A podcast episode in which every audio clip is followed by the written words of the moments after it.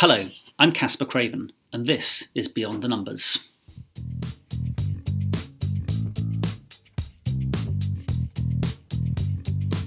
Chris Thompson here with another episode of Beyond the Numbers. This time I'm joined by the author, entrepreneur, and adventurer Caspar Craven. Caspar's story, I think you'll find, is a remarkable one. He sailed round the world not once, but twice, and the second trip was with his wife and three young children. At that time, he was also still in charge of his business, Trovus, which he ended up selling in the mid Pacific. He has much valuable insights and experience that he imparts in our chat and through the work he now does in helping entrepreneurs and individuals to develop businesses and careers that help serve their family goals. Hi, Caspar. Thank you very much for joining me. How are you today? I'm fantastic. The sun is shining, and it's a pleasure to be here chatting with you. Thank you. Yes, it is a beautiful day. Now, we first met many years ago when you were heading up your own business called Trovus, and you've done a huge amount since 2008 or 9, I think it is. You've sailed around the world twice, obviously, and you also wrote the book Where the Magic Happens, which I have to say is an absolutely fantastic read. The second time you sailed around the world, you did it with your wife and your three young children. Now, sailing around the world is an immense feat. To do it once, to do it twice with your family in tow is quite something. You must have a huge amount of inner resilience. Where where did you develop that? Did it come from the early days of life? By the way, the um, when everyone uh, hears that question or the, the, statement that I've sailed around the world with with three kids under the age of ten, the normal reaction is you must be completely insane. So if you're thinking that right now, then then you're not alone. But the answer to that, and it's kind of the same answer to the resilience question, is an insane amount of preparation. Just you know, thinking every single thing through, and you know, working out what if, what if, ch- challenging all those different things. And I guess you know the resilience question. You know, for me, the uh, one of the uh, the sayings that my my wife has is back in the day we we ended up living what she described as one centimeter away from our own faces. But what we did is we created a story of the future that was so more exciting than where we were in that moment. And we all talk about that was the thing that literally pulled us forward into the future. So when I think about resilience, resilience means to me how do you handle things when they arise? What do you do? If the only frame of reference is the things that are one centimetres away, then it's quite hard to find the juice, the reasons to really go through that. But if you've got this like glorious technicolor picture that you're going towards, you've got so many reasons to figure your way out through that. And okay, we had the odd life-threatening situation, and you know, figuring that out, that, that, that gives you resilient skills because you're either going to find a way or make a way um, through that anyone can have resilience. It's just having enough reasons to get through things and to uh, to keep on going with things. In your case, resilience was a necessity because when you're out at sea and things are going wrong, if you don't act, it's kind of a case of life or death, right? Yeah, exactly. I'm always liking it to. Yeah, I remember back in the, the business, which you talked about, Trovus you know, we would have challenging situations come up, came up, you know, like uh, losing a key employee, having a cash flow crisis, um, you know, losing, um, you know, a key client, something like that, which all businesses face at some point. We all have issues which come up. I remember in those times in my business, because we had them like everybody else, you can throw your hands in the air and say, you know, wouldn't it be easy if we had this, we had this, we had this? But I was liking it on a boat. It's just like a business, right? You've got what you've got.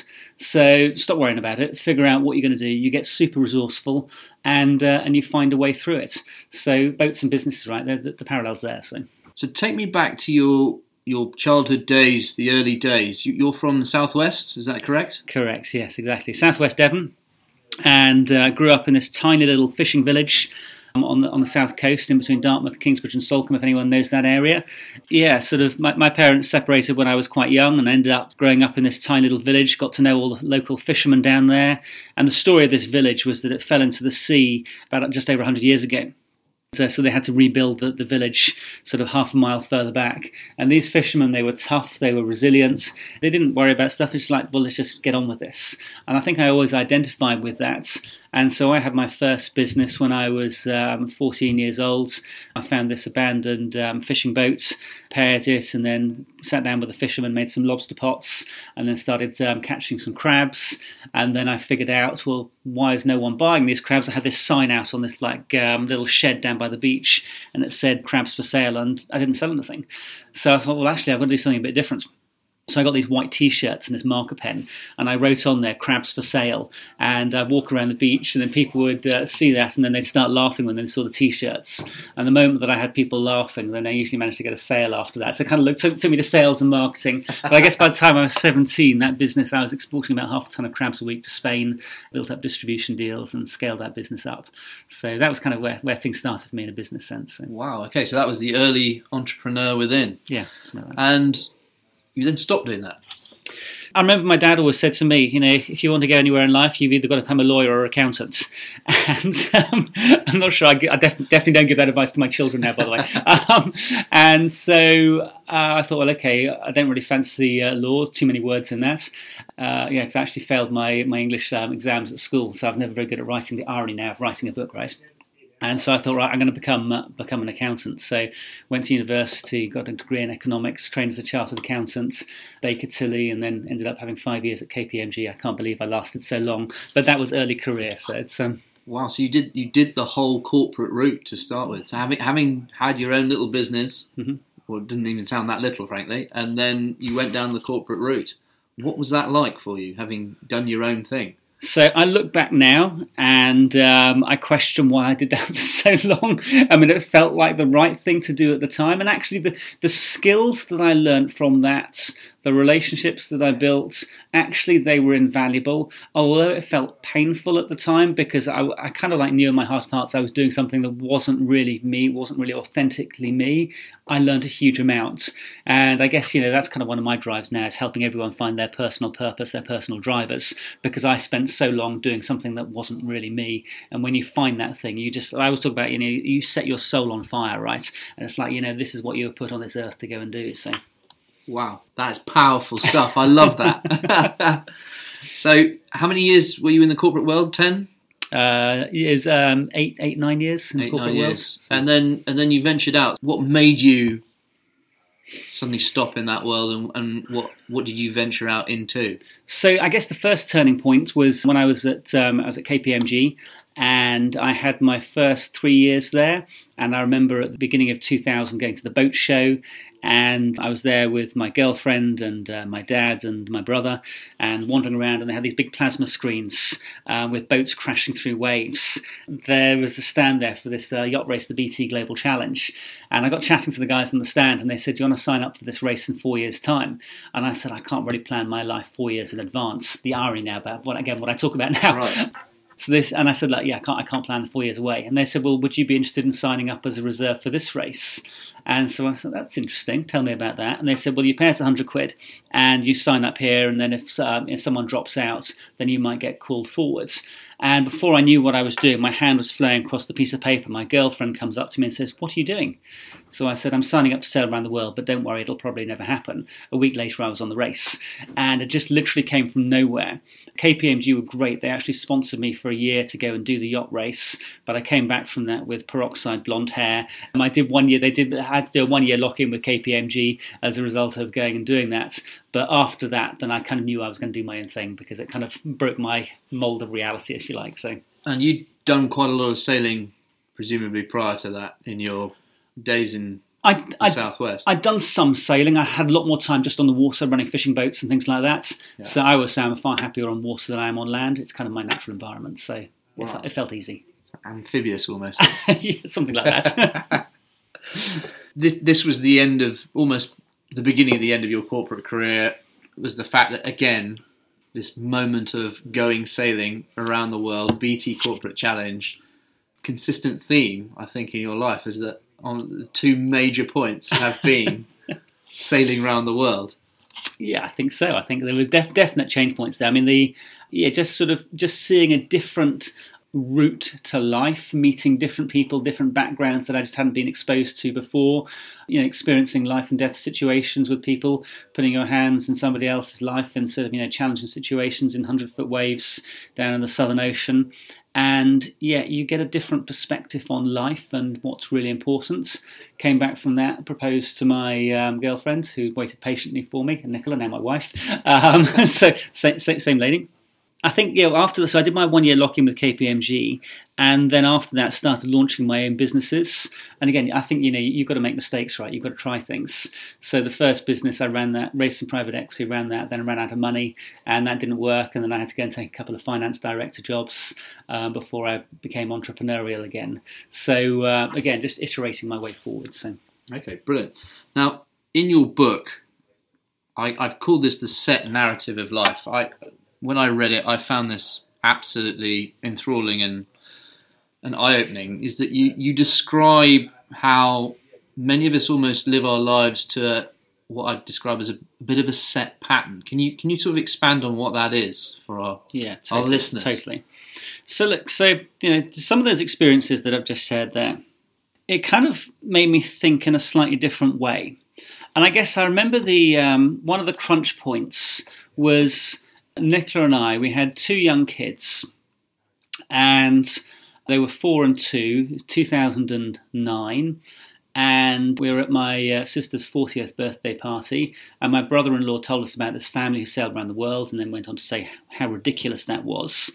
And that seed was the one that just sparked our imagination. And let me be really candid with, with, with, you and, and your listeners is that back then, our life wasn't in a great place. Our business, we were turning over about 400 grand, we were losing money. Uh, I was working 16, 18 hours a day, barely saw the kids. Nicola and I were arguing and fighting, and life was not in a great place. And we were asking ourselves the question is this all there is? What else is there? And we started to question things. It's like, well, why do we do things this way? There is like this set pattern, and it's like you know, you go traveling when you sort of when you sort of you know leave school or university, and then you sort of get a career, you have kids, and you go through, and then maybe when the kids have left home, then uh, you go off and do some more traveling again at that point. But it's like, why? Who said who said it should be that way? Why can't you go travelling in the middle of your career and go and do stuff? Because actually that's the time you want to go and spend time with your kids and go and do cool stuff. I'm not saying our way is the right way. All I'm doing is saying just challenge the status quo. Because you know we're all influenced by the things that are around us the experiences that we have. And you know i love um, the work by uh, ray dalio who wrote the book um, principles.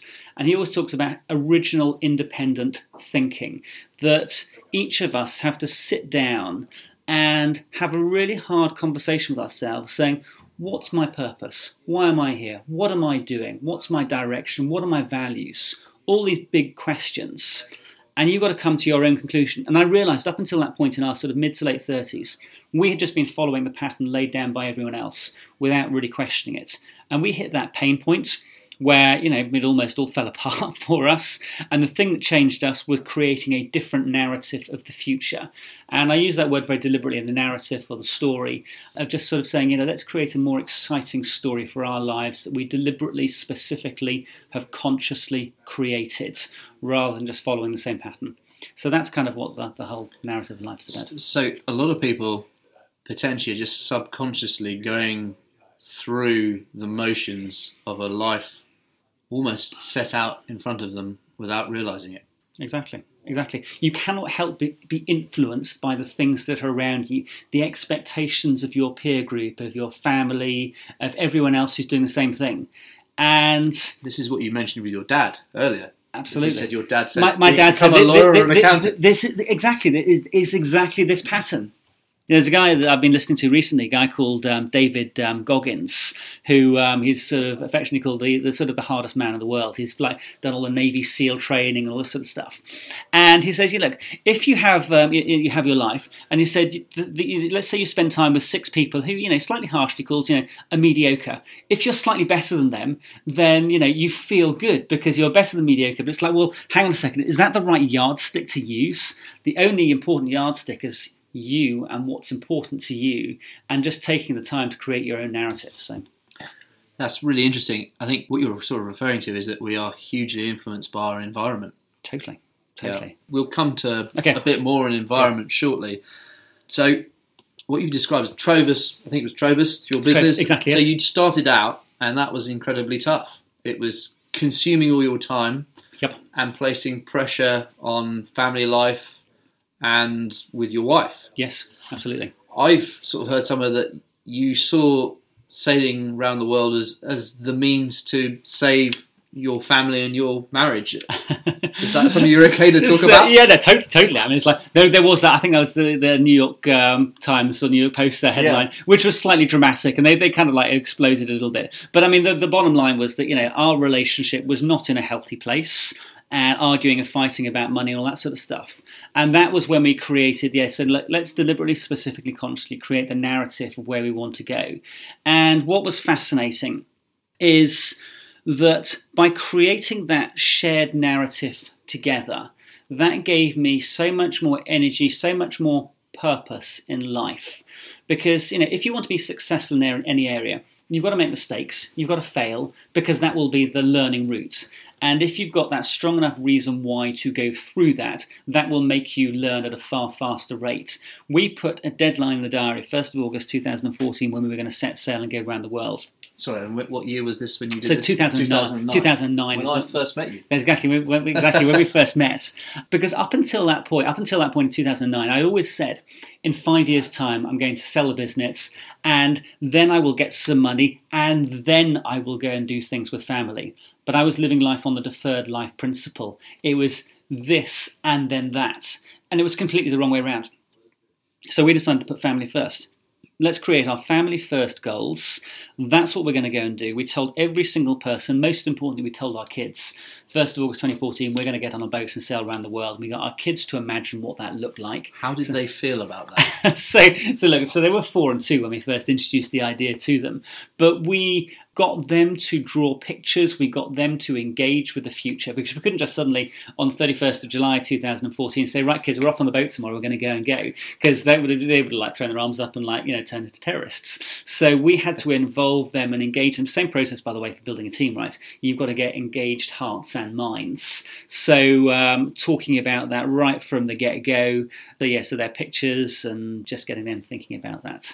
But that was the most powerful thing of telling everybody, including our kids, that we're going to go and do this. That gave me more reasons to learn at a faster rate, to move more out of my comfort zone, to go and do what I needed to do to make create the money to make it happen. Moving out of the comfort zone is a really interesting one because we were talking about resilience earlier. Was moving out the comfort zone all the challenges that you faced from those nearest and dearest to you? Sometimes the biggest doubters in one's life can be those that are actually closest to you. How did you deal with all that? Okay, so the moment we told everybody we're going to go and do this, everybody gave us a very long list of reasons why we shouldn't go and do it. And there were lots of obvious reasons, right? I'm not going to argue with them. We didn't have the money. Nicola had been on a boat twice. She'd been seasick both times. um, we didn't have a boat. I mean, all sorts of good reasons why. So your wife suffers with seasickness. Still, still, still suffers from seasickness. That's how powerful the reason why is, by the way. You know, what's that saying? I think it was Nietzsche who said, if you have a strong enough why, you can overcome any how. I love that quote. Brilliant Um, quote. so that I mean that you know, talk about resilience. That goes right to the heart of it, right? It's having that strong enough uh, why to to go and do it. All those different reasons why not. If we had tried to answer every single one of those immediately, we would have been overwhelmed and it would have killed everything. And equally, it would have been irresponsible to ignore all of those things because there were some really valid things in there to think about. But I was liking it to this. You know, someone gives you an objection or a reason you can't do something, and it's like someone's coming towards you, and okay, I'm, I'm, I'm moving my hands around. You can't see that on, on audio, but like literally, you start resisting, and it's like you start clashing heads, Banging heads, banging yeah. heads. Thank, thank you. The um, and that just creates energy which goes nowhere. So when we had all those things, write them all down, and then in our own time, we would look at each of those and take them one by one and say, okay, there's a valid thing here. Let's think about that, how we're going to deal with that. So, for example, medical. We would have been completely irresponsible if we hadn't thought about medical, how we're going to deal with things. So, we both took the decision to train to become ship's doctors. The most advanced medical training you can take out of side becoming a doctor or a nurse. We had like, you know, five grand's worth of medical equipment on board. We always knew where there was a doctor on another boat, not a million miles away. We had like a permanently open satellite phone line that we could call um, a hospital in the UK and get advice. So each individual area thinking, how do we deal with this? The criticism was actually supremely helpful. It just had to be taken in the right way and thought of actually, you know, that there's some, something valid here. Let's do the research and we'll come to our own conclusion on it. Okay, so you had a vision. Mhm. You had your reasons why you were heading or looking ahead to that place. Mhm. But of course, you were struggling at the time with the business. Yes. So you kind of got the family on board. Yep. And you were all working towards that goal. Mhm. But how do you get your business to work for you Okay. So or work for you and your family to Okay. get to your goal? Okay, so basically, so I made lots of screw ups, by the way. So let's just talk about a few of those. so it's, Always good. Best way to learn, right? it really is. So look, when we came up with the idea, 2009, for the next two years, I started changing things in the business, or I thought I was changing things. And honestly, I was in denial. I was tinkering around the edges. I wasn't really getting to the heart of what I was doing. And what forced the issue was having that deadline. So got to the end of 2011. Now, rather than being five years away, it was now three years away. I realized there were huge gaps in our skill sets in our learning, predominantly around sales and marketing. And we had developed some interesting propositions and some interesting products, but we were not selling them in enough volume into the right markets in the right way. So I started immersing myself in learning and literally seeking out the very smartest people that I could find in the world and I would start going to these conferences. So we were B2B sector in the UK, so I would go to B2C conferences in the US because if you stay in your own sector, you'll just do the same as everybody else, right? And this for me, independent original thinking, right? We talked about that. It's how do you go and find stuff that really stands out. There's a brilliant book, by the way, uh, The Star Principle by Richard Koch, and he talks about, you know, if you want to have a supremely successful business, you need to have two things. One, you've got to be the number one in your category, and two, your category's got to be growing compound 10% a year into the foreseeable future. But what you can do is create a niche spur category off a main category. So it's doing something that is different, differentiated, uh, but you've got to be number one in the marketplace. So we had to go and find different ideas, different approaches. So I went and loaded myself up with all these different ideas, which were all the right ideas. And so that was the first thing I did well. But then I started trying to drive it all through, and it was what I would call an ego driven business with me telling everybody, this is what we should do, this is how we should do things. And then I got to a crunch point where everybody threatened to leave. And then I realized that I had to really engage the team. And that was the second piece. So one piece was the structural thing how do you grow a business, create a rapidly growing business. The second piece was how do you create a team to go and do all those different things. It's all very well you having the ideas, but if you're the only one implementing them, it's not going to go very far. So you you try to lead it from the front, and then realise that actually that wasn't quite working, right? Correct. Was was that one of the issues that you were talking about just a few minutes ago? That was the second issue. Thinking that you've got all the answers. Ray Dalio, I've already mentioned. The um, yeah, he one of the, one of the phrases that I picked up from him recently is replacing the joy of being right with the joy of finding the truth. And so many of us are wedded to the joy of being right. Why? Because we've been educated, trained that way through the exam system. It's all about being right, right? And our ego's tied up in that, our identity, all that sort of stuff. But when you get to a point where you've got a bigger goal, a bigger purpose, it doesn't really matter who is right. It only matters what is right. So that was a shift that we had to make in the business. So Ray Dalio describes it as an ideas meritocracy rather than democracy or an autocracy, which is what I had before. That is absolutely fascinating because, and I think we'll cover it maybe a bit later when we talk about kids and education, because obviously you had to tackle that on the boat. But um, one thing I sort of observe in the world today is everything's so very knowledge based. That's all well and good, but of course, business is about people and dealing with people, which I think is exactly what you've just described in terms of dealing with your team to get things going the way you wanted to. Exactly. Like so, look, I mean, I trained as an accountant, right? So my prima facie thing for managing a business was running by the numbers. But the numbers are trailing indicator. The people are the leading indicator, right? It's always all about the people and the numbers are telling you whether you've got it right. But trying to drive a business just based on numbers and overruling people and crunching people, it, it, for me, it's a losing strategy. So people first. I love that, and that's why we call this podcast Beyond the Numbers. Almost as though we scripted that together, right? right, no, it, was, it was unscripted, I promise you. So, okay, so you, you started to hand more tasks and what more ideas to your staff. How, how did that all work? What what was the sea change there? One piece was co-creating the story, the narrative of the future. You know, I remember back in uh, my days um, in Baker Tilly and KPMG and a little bit of corporate, other corporate stuff as well. Um, you know, the whole thing with vision, mission, values, and it was all just corporate gobbledygook to me. I never understood it. You know, I remember having this sort of ten sort of line sort of uh, value statement, and it was this language that I couldn't access. And what I mean by that, I get to the end of reading the second bullet point and I couldn't even remember what the first one was. It doesn't matter what's on the piece of paper, it only matters what you can carry inside your head.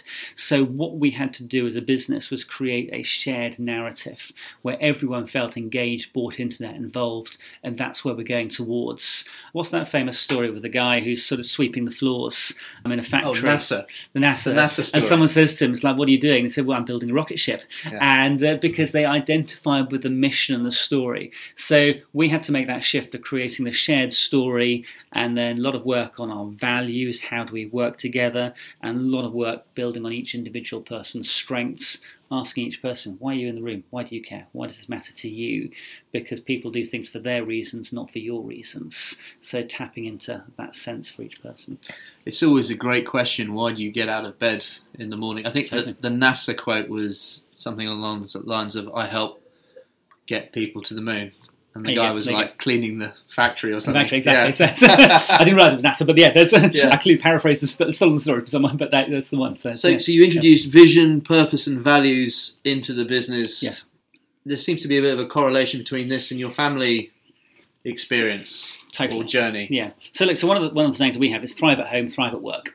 And the same things that make you thrive at home are exactly the same things that make you thrive at work, and vice versa. So we took all these concepts from work of story, aka vision mission, and applied that at home. Also took values at home, and the whole thing, which people naturally do in a family, I think, is to care about each other, to look after people, to take that idea to work.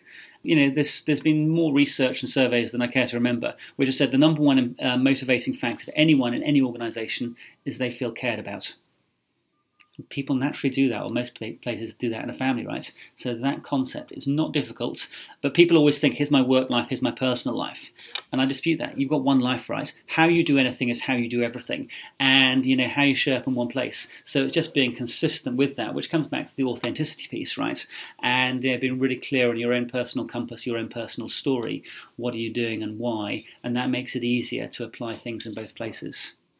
Uh, that's interesting because I always remember sort of one or two people in the past coming into work and saying, "Well, I'm not here to make friends." But but to me, that seemed uh, the question I was I couldn't say it at the time that was in my brain though was, well, why are you here? Absolutely, it's, but it's funny, isn't it? The stories and the influences that we have, right? Yeah, I mean, it's like yeah, nothing, nothing springs to mind immediately, but the you know past stories of you know well actually so something like Dragon's Den, right? And it's like you have this style, you've got to be adversarial and you've got to do all this sort of stuff, and it's like I, I don't buy that, right? Um, just be a nice person, right? I mean, it's well, you sort of think of The Apprentice as well, where it becomes yeah, so oh, it's so yeah. dog eat dog kind of scenario, which to my mind isn't isn't representative of and it's not, it's not the, the business world. It's not the business that I want to be involved in, and uh, right. you know, clearly there are businesses out there like that. But it's funny. So I spent a lot of time with uh, with Chris Moss, who was the CMO at Virgin Atlantic. We spoke at our conference earlier this week about his experiences creating the Orange brand and so on. And we have very similar philosophies about the whole sort of you know family and business thrive at home, thrive at work. It's you know clearly something that Virgin done incredibly well. One thing I've sort of noticed is that it's very much about people and putting people first. It's in every scenario that you describe, it your family or your business. And I think there's a phrase that you use in the book of "we over me." Can you expand yeah, over that? Totally, expand on that? Totally, yeah. I mean, look, this was directly towards me, right? When I was doing my uh, autocracy bit in the business, yeah. So we adopted this phrase: "It's we, not me." You know, moving from that ego-driven business where I thought I had all the answers.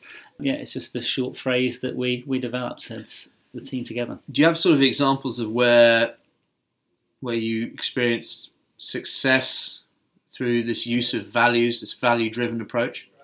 I mean, look, the once we started to implement this in our business with a really clear story, the whole values thing, building on everybody's experiences, creating the shared story together, then that was one of the key things that just led to the transformation of the business.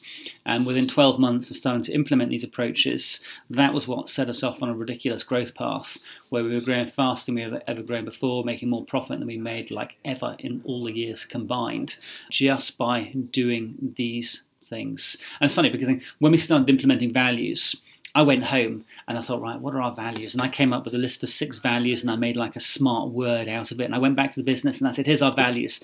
And they just looked at me and shook their head and said, it's like, no, they're not. And it's like, it's like, oh man, I can't learn the lesson yet. So, uh, so all I'm showing basically is all my mistakes of how not to do it. And it all comes back to that we, not me thing. So yeah. And what about on the boat? Can you provide an example of values in action on the boat? Yeah, plenty. I mean, so values was we did so we did values at home because we knew that we had to be able to get the kids engaged because if we didn't, then the potential for them to turn terrorists at sea was quite hard. Uh, sorry, quite high. So we created this values framework. We agreed what our values were. We talked about what we did when we lived the values at their very best, and we had these little rituals and these award ceremonies for developing these things. And what that did, it changed the conversation from being all about this is the problem, whose fault is this, to who is doing things particularly well, what are the things we want to see more of. So we had, you know, a challenging situation in the middle of the Pacific when we had power failure, and uh, you know we had to figure out what to do. I'm pretty certain if I'd been back in my corporate days, I would have said, it's your fault, start blaming somebody, the problem is, all that sort of language. But because we'd focused on our values, we if you like, built muscle around what was right rather than what was wrong, that became the instinctive reaction. These things aren't just soft and fluffy, these are words language patterns, behaviors, which you are embedding into your neural pathways, how you do things, so that that becomes the most common reaction when things don't go in the right way. So, was this a real help? Because without giving all your book away, you start off with the fact that the generator goes down. You're mid Pacific Ocean, I think it is. Yep. The the engine is stalling or stalls. You're out of power. You have no communication with the outside world, or very limited, and guess what? There's a storm coming, or you're in the middle of a storm. in the middle of a storm, right? Because when everything goes wrong, it always goes wrong together, doesn't it? Just like just like in business, right? Right. And you have that uh, that perfect storm. How do you cope? Well, the way not to do things is to blame everybody, get cross, get angry. The way to do things is, you know, th- this is the way that we've um, developed our pattern of working together, our values based thing. So it has to be done well in advance. That gives you the blueprint of how you do stuff. And you know the formula which um, you know I've always taught my kids is this formula E plus R equals O, where E is the event something happens to you, whether you have a cash flow crisis, whether you lose a key employee, whether you have power failure in the middle of the ocean. R is your reaction, what do you do as a result of that, and O is the outcome. It doesn't say the event equals the outcome, it's the event plus your reaction, which is always 100% under your control. And it's funny, we were talking before about Viktor Frankl, right? And man's search for meaning. You know, so he was in the concentration camp and you know, he said, you know, they can take everything away, but I've still got control over my mind you know that's the whole essence of that R piece, that reaction piece. That um, there's always something you can do, and you, sometimes you just need to get super resourceful and you know the people who are going to help you out of this are the people around you. So don't disengage them work with them and and figure out how you're going to do stuff. That's fascinating insight because one of the observations in frankl's book man's search for meaning is and he observes that those who tended not to make it uh, out of the concentration camps were those who lost hope. But those who did make it maintained some form of mental mm. hope and vision. Yeah, the story, right? That, mm. that the world would improve and become a better place and that there was something worth living for. Now, where did you first come across E plus R equals O? So look, I can't I can't take ownership of this. This is uh, I, I it was I, th- I, think it was an American speaker, and I heard it at a conference many years ago. Uh, it might be Jack Canfield. I'm not sure, but I've heard it somewhere somewhere before. So it's um, was this as you were trying to transform Trovus? This it was around that time actually. Right. So uh, it was actually a conference by LexisNexis, the uh, the, Oh, le- yes. the legal supplier. Yes. So, Still um, in so- existence. yeah, exactly. so someone shared it there. So and that really just lodged in my mind. I thought, you know, that is such a simple thing, and it's what what I teach my kids. Right? How do you deal with stuff? So So to go through that formula again. So E, E, the, whatever whatever you're doing in life, E stuff will happen. whatever events. what the event, something will come up which you have no control over, just completely out of the blue, Good or bad. good or bad, whatever e, it is. E is going to happen. Yep. R is your response, Your reaction. What do you do? how you deal with it. Correct. Right. Do you blame people? Do you like work with people? Do you get resourceful? How do you think about things? So this formula, and it's a great formula, is the route to beat blame culture. One- Well, the prerequisite is doing for me is doing the values piece because you build that muscle, you train yourself, you develop that fitness for how do you work together as a team, and you know it's counterintuitive because our brains, our you know billion year old brain, is hardwired to look for problems, to look for fault, for look what, for what's wrong. So if you want to go against your ingrained culture, you have to do something deliberately, specifically, consciously. And you know there, there, there will be other ways to do this, but the one that I favour is clearly the, the values framework for doing that. So The outcome is really all about R. correct. Because E will happen, good or bad, regardless. Life is like that. Stuff happens. Absolutely, and it goes back to the stuff everyone was saying when you know you, you can't go and take your kids around the world. It's like, well, you know what? I'm going to teach them resilience, and you know how do you deal with stuff? You know, they're going to have to deal with things in their life, whether they fail an exam. And what's interesting, you know, we came back, and the kids went back into school. They went back into the year that they would have been as if we hadn't been away, and just stepped straight back into that. Some subjects they were light years ahead. Some subjects they were behind because they'd missed out on stuff. But the fascinating thing, my oldest daughter Bluebell, um, she went and did an exam. She came back one day and she said, I'm worried you're going to be cross with me. So I said, Why would I be cross? And she said, I only got 23% in this exam, the event. So I said, Well, what did you do? The reaction, right? And she said, Well, I stayed late after school, went to find the teacher, figured out where I'd gone wrong. And so I learned from it. It's like, my work here is done, right? I mean, like, that's, that's the point, isn't it? So, how do you deal with stuff? That, that's very interesting. So she didn't mope about feeling sorry for herself. The first thing that she did was to figure out where she'd gone wrong Yep. and what she could do to address it. Correct, yeah. I, I wish I'd thought like that as a kid. I'd have improved my grades considerably. by, the, by the way, I'm not. I'm not saying my kids are perfect. By the way, and we still have all the normal stuff that every other parent will have with, with kids. You know, I always think with, with parenting, like leadership, that I, I always think that I'm a farmer. And what do I mean by that? I'm planting seeds continuously, and I'm putting sunshine and water on that. And at some point, green shoots uh, will appear. If I plant a seed today and expect an oak tree tomorrow, there's only one person that's being deluded, and that's me. So it takes time for this stuff to develop, and it's the consistency of doing that over time. so the the R in that is long term, long term response, Totally, totally. and you get the outcome. In your lead up to sailing around the world the second time, Mhm, this mhm. is Yep. presumably, and I, I I know this actually. You do a lot of visualization. Can you talk a little bit about how you do that, and where where that comes from? Of course, of course. So, um, seminal book in my in my world, um, Psychocybernetics by Dr. Maxwell Maltz. If you haven't read it, go and find it. It's brilliant. He was kind of like the the forefather of modern psychology and came up with the whole story of self identity and so on. It's interesting. He used to be a plastic surgeon, and the backstory to it is that he would operate on people, do plastic surgery. Half the people would have dramatic personality shifts, half the people wouldn't. He came to realize it was not the knife that was doing it, it was the internal thought process. How do you do things? And he has an amazing um, section in that book called The Theatre of Your Mind. And he talks about creating this movie where you imagine the future and it all plays out inside your mind because your mind can't tell the difference between real and imagined. And so you create that story in your mind in advance. That's what you are naturally, therefore, drawn to and create. So for five years before we went away, I would go downstairs 5.30 in the morning and I would do five to ten minutes in the theatre of my mind, imagining all these rich, vivid details of all the different things we were going to go and do. The same process that Walt Disney used when he was creating Disney. He sketched it all out in his mind. Someone asked his brother um, after Walter died and when they were opening Disneyland, it opened before he was when it, when it was not alive. And someone said to the, the journalist said to his brother, "Isn't it sad that Walt never got to see this?" And it's like, "What do you mean? He saw this every day of his life in his mind.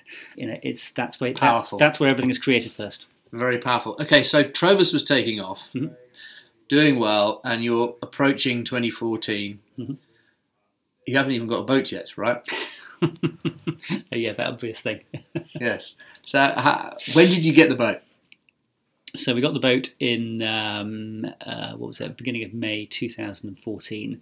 So with about two and a half months to go before we uh, we finally left. Wow. So uh, those of you who are in, if you're, you're an insanometer, you're probably going off the chart again right now. um, but we had been looking at boats for uh, a couple of years, so we knew exactly what we wanted, and we went and bought uh, basically the best boat on the market um, for what we were going to go and do. And we just had a short space of time to put um, a huge amount of um, refit work in that to get her ready and to go through um, testing her and uh, sea trials and things like that. So And it's in your book. There's a huge amount of preparation that you do, and, Yeah. and actually addressing the issues that people bring up appears to be part of the preparation. Yeah, absolutely. I mean, it's yeah. I mean, so look, my, so I'm an accountant by background, right? My wife Nicola, she was a barrister by background, and neither of us were in the habit of being cavalier with risk. So all those different objections, those were the things that we went through in great amounts of detail. And again, it's another team thing here, right? So we had this standing joke in our world that if it was down to Nicola, nothing would ever get started. If it was down to me, nothing would ever get finished. And so she's the one for the last two years. Whenever you saw her, she'd have this big file with all these different spreadsheets and literally going through every single area because you need someone like that on your team. And if you know it's not you, i.e., me, um, then you need to have someone who can make sure that, that all that happens. Yeah, so she made sure you know we did all the right training courses, we had all the right sea survival equipment, the schooling stuff, the medical equipment, you know, endless lists of different things to, to make sure we had covered. Obviously, the, the medical side of things, obviously, you had to do a huge amount for. What about your children and their education in that time frame? Because I think you were sailing for how long? Two years. Two years, just just shade under two years. So.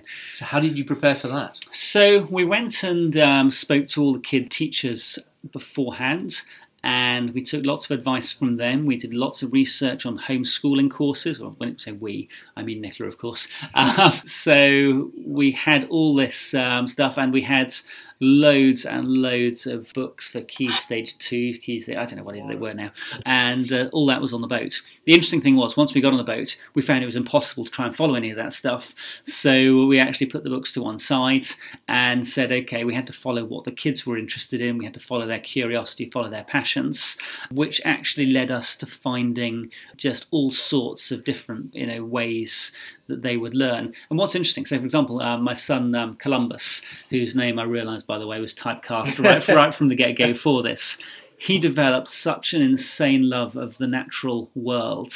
And he created his story and identity around that. We listened to Desert Island Discs by Sir David Attenborough, and he was talking about him setting up this museum when he was eight. So Columbus set up the Columbus Museum.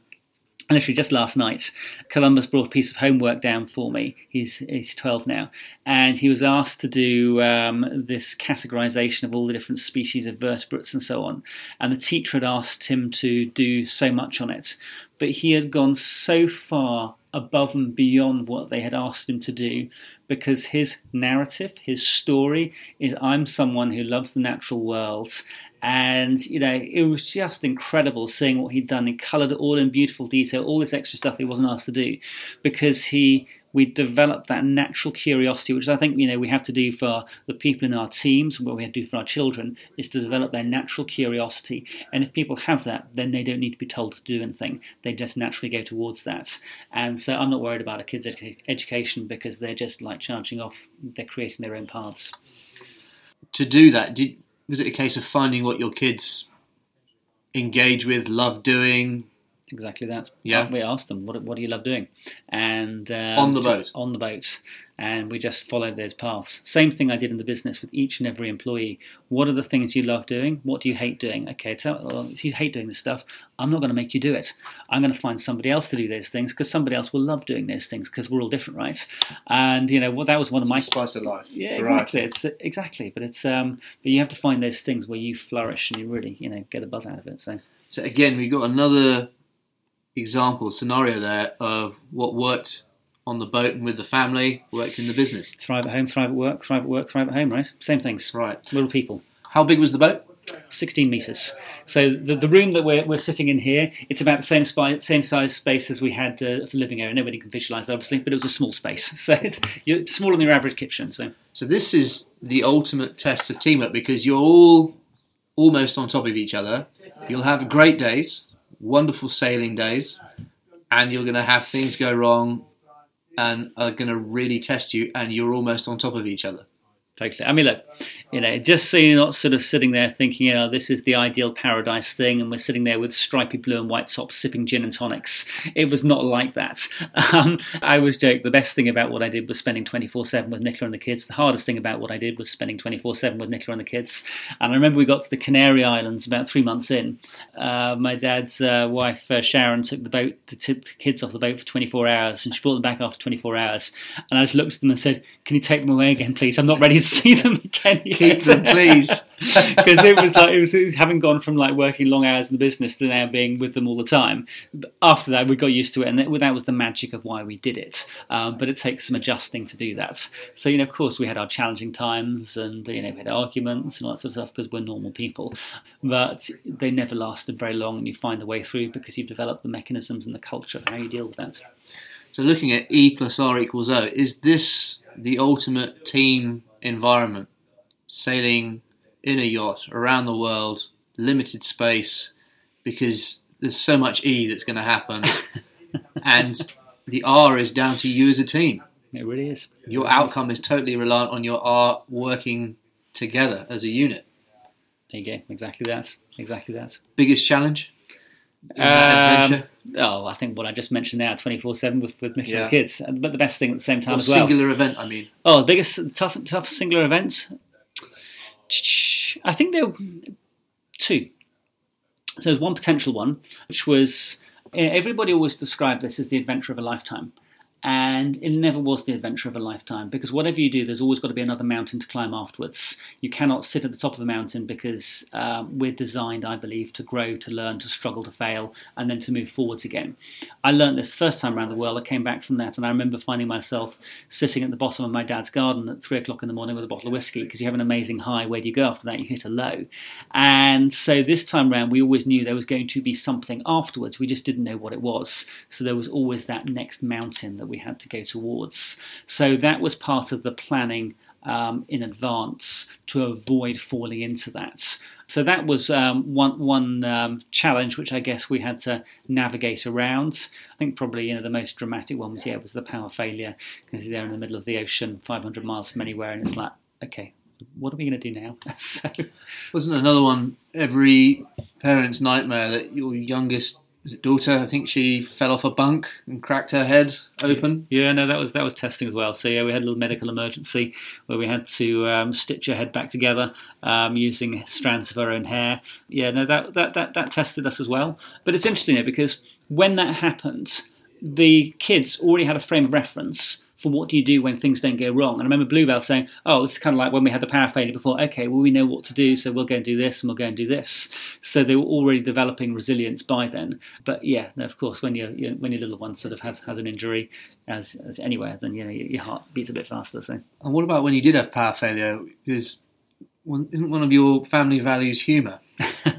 Can you tell? Can you tell us about that particular that story. So yeah, so these values, our- values were stood. They were summarised by the word "laugh," which stands for love, action, understanding, go prepared, and happy. Where the whole word "laugh" is like find the humour in whatever you do. And so when we had the power failure, the first thing we did was find the humour in it, and told the kids we didn't have working toilets, and gave them a bucket to poo in and uh, ch- chuck it over the side, which they thought was the funniest thing they'd ever done. So it's so again, it's it's not like you know, it's not taking life too seriously, right? It's finding the humour in everything because at some point you'll say, well, yeah, in, in in five years' time we'll laugh about this. Well, if you could laugh about it in five years' time, well, why don't we find something to laugh about it with now? So. How much did you? How much have you developed as a family off the trip?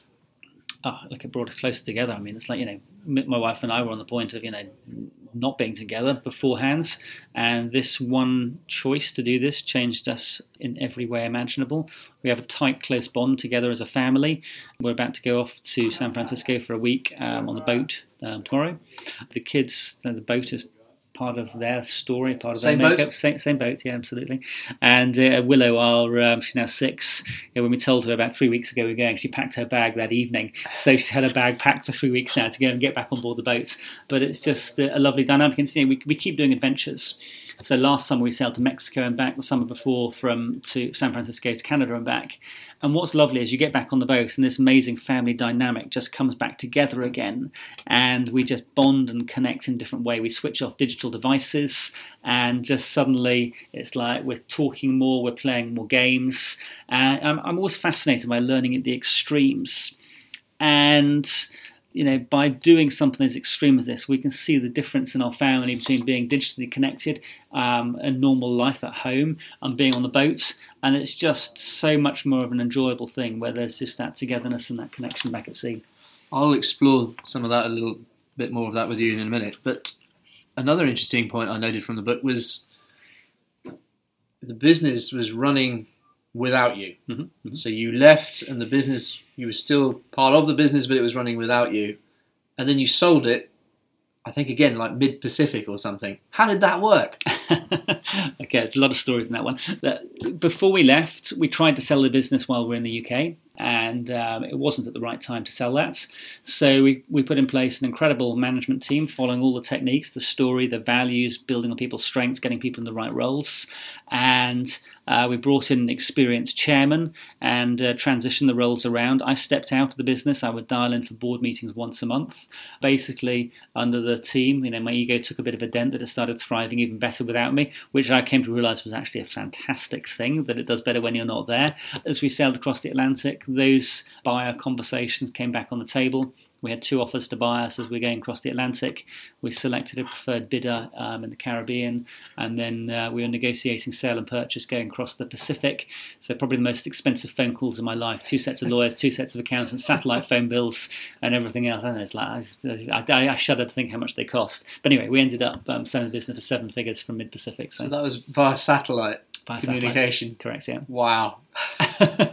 so our lawyers would call up and they say, right, can you describe where you are today? And it's like, well, you know, there's some big waves out there, and there's, there's an albatross here, and it's like, you know, it's, that's what we can see out there. So maybe in a world first, I don't know, selling it, selling it, selling your business from from a boat in the middle of the ocean. So I don't know of any other stories of that, but uh, I gladly welcome them. some very interesting points there. What was your favourite part of the whole trip? Our reason why for doing it was to create magical, life changing experiences for us and the kids.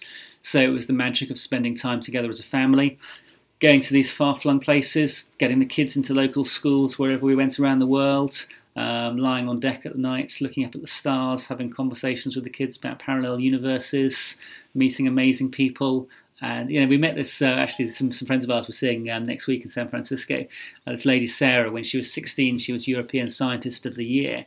Brilliantly smart lady, and I remember her teaching uh, Bluebell, um, who was nine at the time, over the long-range radio. They were about 600 miles away, and teaching Bluebell how to create prime number tables up to 100, figuring out what prime numbers are, and just seeing the magic of the different interactions and exposing different ideas and different people. So things like that. So. Very much the kids' side of things totally. was part of that. Totally.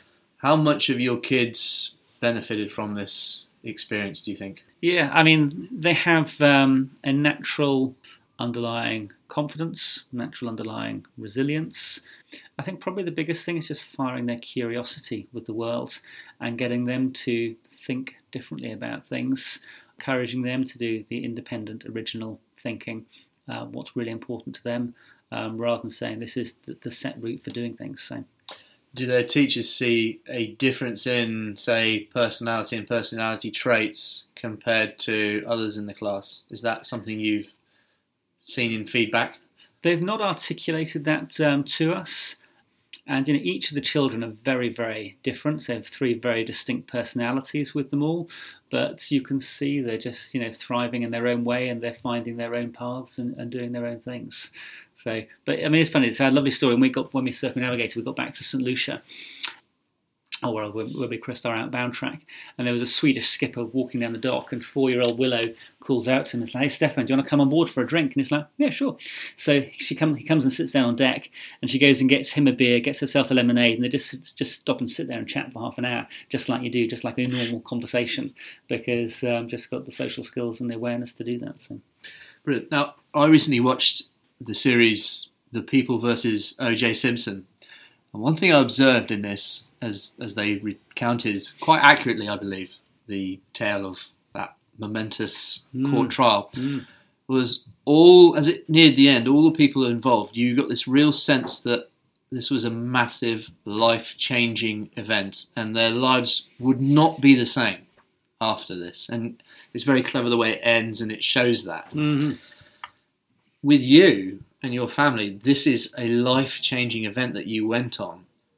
Once you come back, and as you said, you're sit, sat atop the mountain, you come back, then what? What what what is the next mountain to overcome? So, when we created the story of what we wanted to do, there was always this placeholder at the bottom. This is going to lead to new, exciting adventures, opportunities. We knew there had to be another mountain. We didn't know what it was beforehand, but we created the space for it. Netta and I, we have now created a shared mission, shared story of our future. Uh, so we run this movement, and uh, we deliberately call it a movement called the Brave You, where our mission is it's a 25 year mission. We've committed to this the next 25 years, and said that we want to positively disrupt millions of people every year to ask themselves what's truly important to them, to their families, and then to go and create the businesses, the careers, the missions that truly serve those family first goals rather than work first, that whole narrative that we are used to, turning it on its head and starting with the family first goals because it gives you so much more, in my experience, so much more joy, so much more passion, so much more purpose. I became the best businessman, the best business leader I'd ever become because I had a family first goal. A lot of people have a fear. Well, hang on a second. That means you're going to sacrifice um, your career in favour of family. I found it was quite the reverse. It gave me so much more drive. So we want to share our experiences, and there's some really simple techniques that we used that around creating your narrative as a family, creating your values as a family, looking at how do you behave, and we want to share those ideas and those stories. There's a lovely story which um, I've been doing a lot of stuff in the educational space. A guy called Sir John Rowling shared with me, and it was the story of two prime ministers, Disraeli and Gladstone. And someone met both prime ministers, and they left one prime minister thinking, "Wow, he's amazing." They left the other prime minister thinking, "Wow, I'm amazing." And so, what our mission is all about is helping other people think. I'm amazing. We don't want to talk about our story. We want to talk about everybody else's stories and help everybody else to create exciting stories that give them the juice, the energy to create their own amazing masterpieces. I don't want to talk about mine anymore. I want to talk about everybody else's. That's a great point. Very good point. Yeah, how one one was just talking about themselves, and the other prime minister was making the other person feel Amazing. like they're amazing. Yeah. Now, obviously, you did a lot of educating of your kids in that two-year time frame. What are your views on the young people that you see coming through into the world of work, given social media and the influence and almost maturity of Mhm. the internet? And what are your views on the education system? Oh. So it's a lot of questions. yeah, there, lot- lots of things in there. Very interesting. So, look, my, my, my base premise is I am tremendously excited. I could not think of a more exciting time to be alive with the um, technological advancements and the things we have coming through um, right now in terms of healthcare, in terms of AI, in terms of data, in terms of how we're going to be, go and do things. There are incredible opportunities. I love disruption and change, right? So I would naturally. But I think the way the education system is teaching us to do things, it was the way it was teaching us to do things 100 years ago. It's not fit for purpose anymore because this whole thing about sort of um, you know rote learning and you know this is the standard thing for everybody. We're all individual people. And you know the thing that we had the luxury to do was to each individual child to find the thing that fired their curiosity and say what do you love doing? and getting them to follow their own passions. Because once you develop curiosity once you develop passion then you will naturally learn. Nobody has to tell you to go and do that. So it's finding some way that through i think it'll be technology enabled to help each individual child find the things that fire them up and encourage them. And there are interesting things that I see coming through with some of the organisations that I've been working with that are moving in this direction, but it's another area that's prime for disruption um, in terms of how we do things in the future. But, you know, tremendously excited. Um, concerned, of course, about things with social media and seeing how our kids become enveloped in that. And you know, my own experiences of seeing the difference between being not connected and being, you know, totally immersed in it, that I don't think that's healthy in terms of our brain patterns and how we're doing things. So I don't know. There's so many different things that are changing around this right now, and so much understanding that's coming through it as well that help us. I'm just very curious because you've talked about you know a huge amount about values and how that helped establish behaviours, particularly for when things were going wrong as well as right. Yes. Mental health issues are very much the order of the day. They're a big news item, Yes. very much linked recently with social media, Yes. uh, peer pressure, things like that. Do you think that the answer is that a lot of families need to figure out what their values are and their vision is, and that that will provide the youngsters with the resilience needed to cope with the, the E in E plus R? I think it's de-? I think it's definitely one path and one option for people to go down that route, and clearly it's one I would I would I would advocate. Why? Because it worked for us, and we see it working for the hundreds of people we've had come through our events and workshops. That they come and do those things, and you see those transformations and those shifts. There will be other ways that you can do that as well, but I think what fundamentally it's about is coming together sitting around a table as individuals, having real conversations, caring about people, connecting on a human level, understanding the emotions and things that are going on. It's those real basics that I think get lost in a digital world. And yeah, so it's, it's, it's going back to, you know, the core essence of people. People and teamwork. Totally. Yeah, interesting. Who are your heroes? I think I think I know the answer to this. Who are some of your heroes? who are some of my heroes? Think it's um, anyone who um, would actually just sort of stop and challenge the norms. Probably my kids, actually, just in terms of the way that they approach things. I always talk about my six year old uh, Willow as being my leader on the pitch. That if I want to make anything happen in my family, she's the person I have to engage first, and she gets excited, and everybody else follows her. They don't follow me, they follow her, which I'm totally comfortable with. Yeah, it's. I think yeah, anyone who sort of indulges in that independent, original thinking and asks themselves those questions. And clearly, I've been influenced by people out there. I'm reading some amazing stuff at the moment by Professor Matthew Walker about why we sleep. He's done some incredible research understanding this area of our lives that's uh, not particularly well understood. But anyone who's prepared to challenge boundaries, basically. So Interesting, incredible. I, I have a sort of an analogy or an observation. Is I've recently been watching the series SAS: Who Dares Wins. I watched that last night, actually. Indeed, very good. And one of the things that they do on their selection of civilians to see could they make it in the SAS is one of the questions. The final questions is, would I put my life in this person's hands? It's almost like the ultimate power, isn't it? Mhm. And I think it's very similar to getting on a boat with someone or your family and going around the world. Is that you are going to face challenges that put your lives in each other's hands, and it's that in the E plus R equals it's the R that that is it's the big R in in the outcome. And I see very big similarities there. Have you ever tried something like SAS Who Dares Wins? Could you do it? the um, um, it's interesting. The I, I, I totally um, subscribe to what you say. By the way, it's interesting. I remember talking to, um, going to an event and sitting next to um, a guy who was a colonel serving in Iraq, and I was talking to him about my experience on boats. And that whole thing about putting your life in somebody else's hands, and he said, and he was basically saying that's kind of how it is in the military as well. So, would I want to do the SAS survival thing? I'm not sure. Actually, that's there's probably there's part of me actually that's quite drawn towards that. So it's but it's probably it's probably not that would probably be a personal goal rather than a family first goal. So True. Yes, uh, it would be at the expense of the family for a few weeks. I think. Any other books that you'd recommend for reading? Um, I have to say one one book I've been uh, I've, I mentioned a couple of times already. Ray Dalio Principles. I mean, it's just groundbreaking work. I mean, a lot of the, the thoughts and ideas that I went through and I've developed my thoughts on, he captures it and, and shares it uh, brilliantly. So, Principles by Ray Dalio, and of course my book as well, Where the Magic Happens. So Indeed. and where where can everybody find you online? Caspar Craven. So um, yeah, C A S P A R Craven C R A V E N dot com. So website, Twitter, Instagram, LinkedIn, all that stuff. So Excellent. It's been an absolute pleasure. Thank you very much. thank you, Chris. A huge thank you to Caspar for joining me. I was absolutely captivated listening to him. How he queried the well trodden path that seems to be so many careers by thinking differently and questioning everything.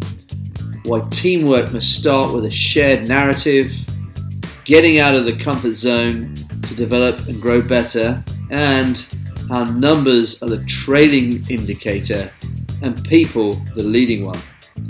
Be sure to tune in as we'll be back soon with another interview. In the meantime, please do subscribe to Beyond the Numbers on your preferred podcast app. You can get in touch with your feedback using the hashtag Beyond the Numbers, and you can tweet me at ThompsonCST and at Wellers SME. Beyond the Numbers is a Wellers production. Till next time, I'll leave you with a quote from the Holocaust survivor and neurologist Viktor Frankl. Between stimulus and response, there is a space. In that space is our power to choose our response. In our response lies our growth and our freedom.